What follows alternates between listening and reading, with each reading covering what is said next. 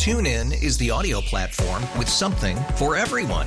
News. In order to secure convictions in a court of law, it is essential that we conclusively. Sports. Got clock at four. Doncic. The step back three. You bet. Music. You set my world on fire. Yes. And even podcasts. Whatever you love, hear it right here on TuneIn. Go to tunein.com or download the TuneIn app to start listening. Local people, local stories. This is the All Local from 1010 Wins. I'm Larry Cantor, and here are today's top local stories.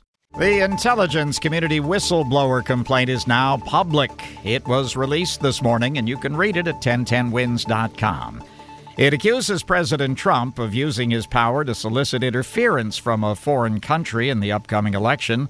The whistleblower says White House officials were deeply disturbed by the president's phone call with the president of Ukraine last July. A transcript shows the president repeatedly pressed President Zelensky to investigate Joe Biden and his son and work with Attorney General Barr and Rudy Giuliani.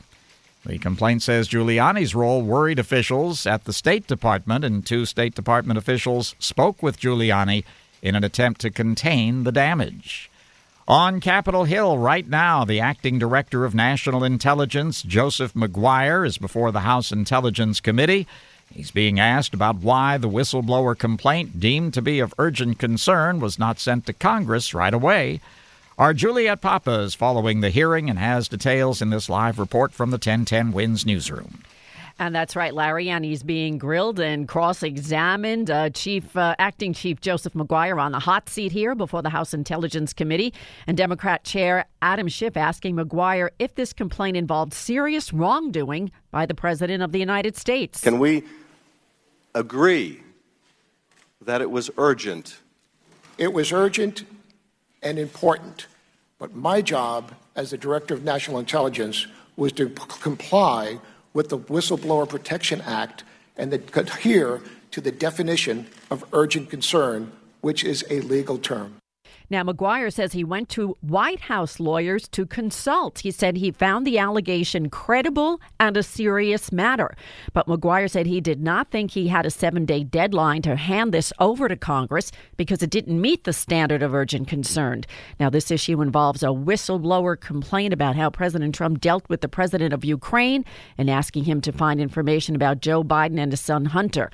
Republican Devin Nunes now asking questions. Maguire telling him this was pursued because the situation is, quote, unique and unprecedented. Now, the White House issued a statement saying the complaint is nothing more than a third hand account of events and press clippings. The White House will continue to push back on the hysteria and false narratives peddled by Democrats and mainstream media. Live in the newsroom, Juliet Papa, 1010 Wins News. The Port Authority votes today on a proposal to raise tolls and fares. It needs money to cover $4.8 billion in projects added to its $32 billion 10 year capital spending plan. The projects include replacement of the Newark Air Train, improvement of PATH service, and planning work for a new Terminal 2 at Newark. Well, after several months of these public comments, certainly the Board of the Port Authority will give that some consideration before making this increase. Uh, maybe not.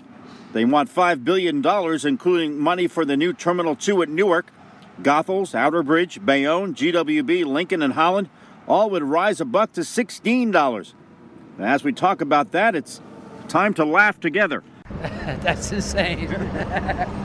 Yeah, the GWB, Holland, Lincoln, another buck. Port Authority, well, they got a lot of they got a lot of uh, projects they're doing. So, Yep, we already mentioned some of those projects. Others, millions are needed to completely replace the Newark Airport monorail. Glenn Schuck, 1010 wins, getting ready to vote here in Jersey City at the Holland Tunnel.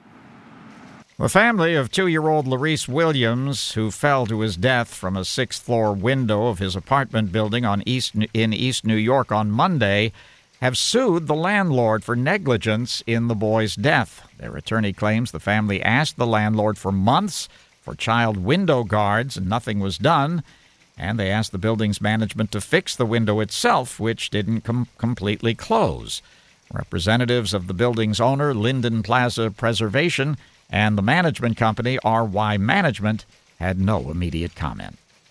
Some shocking new claims today concerning Uber and how it handles complaints of sexual assault involving its drivers.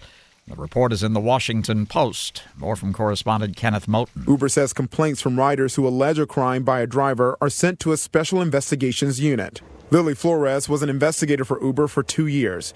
She says she left the company last year because of the number of sexual assault cases she had to investigate. I'm talking about sexual assault all day, every day. And it's not easy. Flores says there's a policy of the company of not reporting purported crimes to police, even when they get confessions of felonies. Uber says the post investigation is inaccurate, and it adds that Uber has made changes and invested in safety technology. Police have released some surveillance camera video of two suspects wanted for aggravated harassment as a hate crime. They say the two people slapped the fur hats off two Hasidic men at Wythe Avenue and South 10th Street in Brooklyn last Friday and ran. The victims were not physically hurt.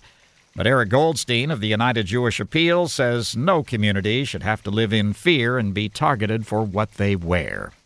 The hand gesture for okay apparently isn't okay anymore. The Anti Defamation League has added that gesture and dozens of other symbols, slogans, and memes to its hate symbol database. The ADL says the OK gesture has been used by online trolls to dupe viewers into perceiving it as a white power symbol. But the ADL says far right extremists are using it as a sincere expression of white supremacy. The white supremacist accused of killing 51 people at two New Zealand mosques earlier this year is shown using the OK sign during a courtroom appearance after his arrest. People living in Bayonne are asking, what's the stink? So, exactly what was that foul odor Tuesday night into yesterday here in Bayonne? OEM director Ed Ferranti Jr., well, he even smelled it too at his house. Nasty. It's like a rotten, meaty, uh, like a just a really foul. There actually have been times in the past where it's you could almost smell like a detergent trying to mask it. It's kind of weird. But the other night, it was just a really strong, putrid, like disgusting smell. Bayonne and Jersey City residents saying they thought the smell was coming from the area of Raymond Boulevard in Newark. The city's teaming up with state officials to try to pinpoint the odor. They haven't yet. The good news is, can't smell it right now. Glenn Schuck, 1010 wins here in Bayonne. Thanks for listening to the All Local from 1010 Wins. And for the latest news, traffic, and weather, tune to 1010 Wins. Visit 1010wins.com or download the radio.com app to take us with you wherever you go. TuneIn is the audio platform with something for everyone.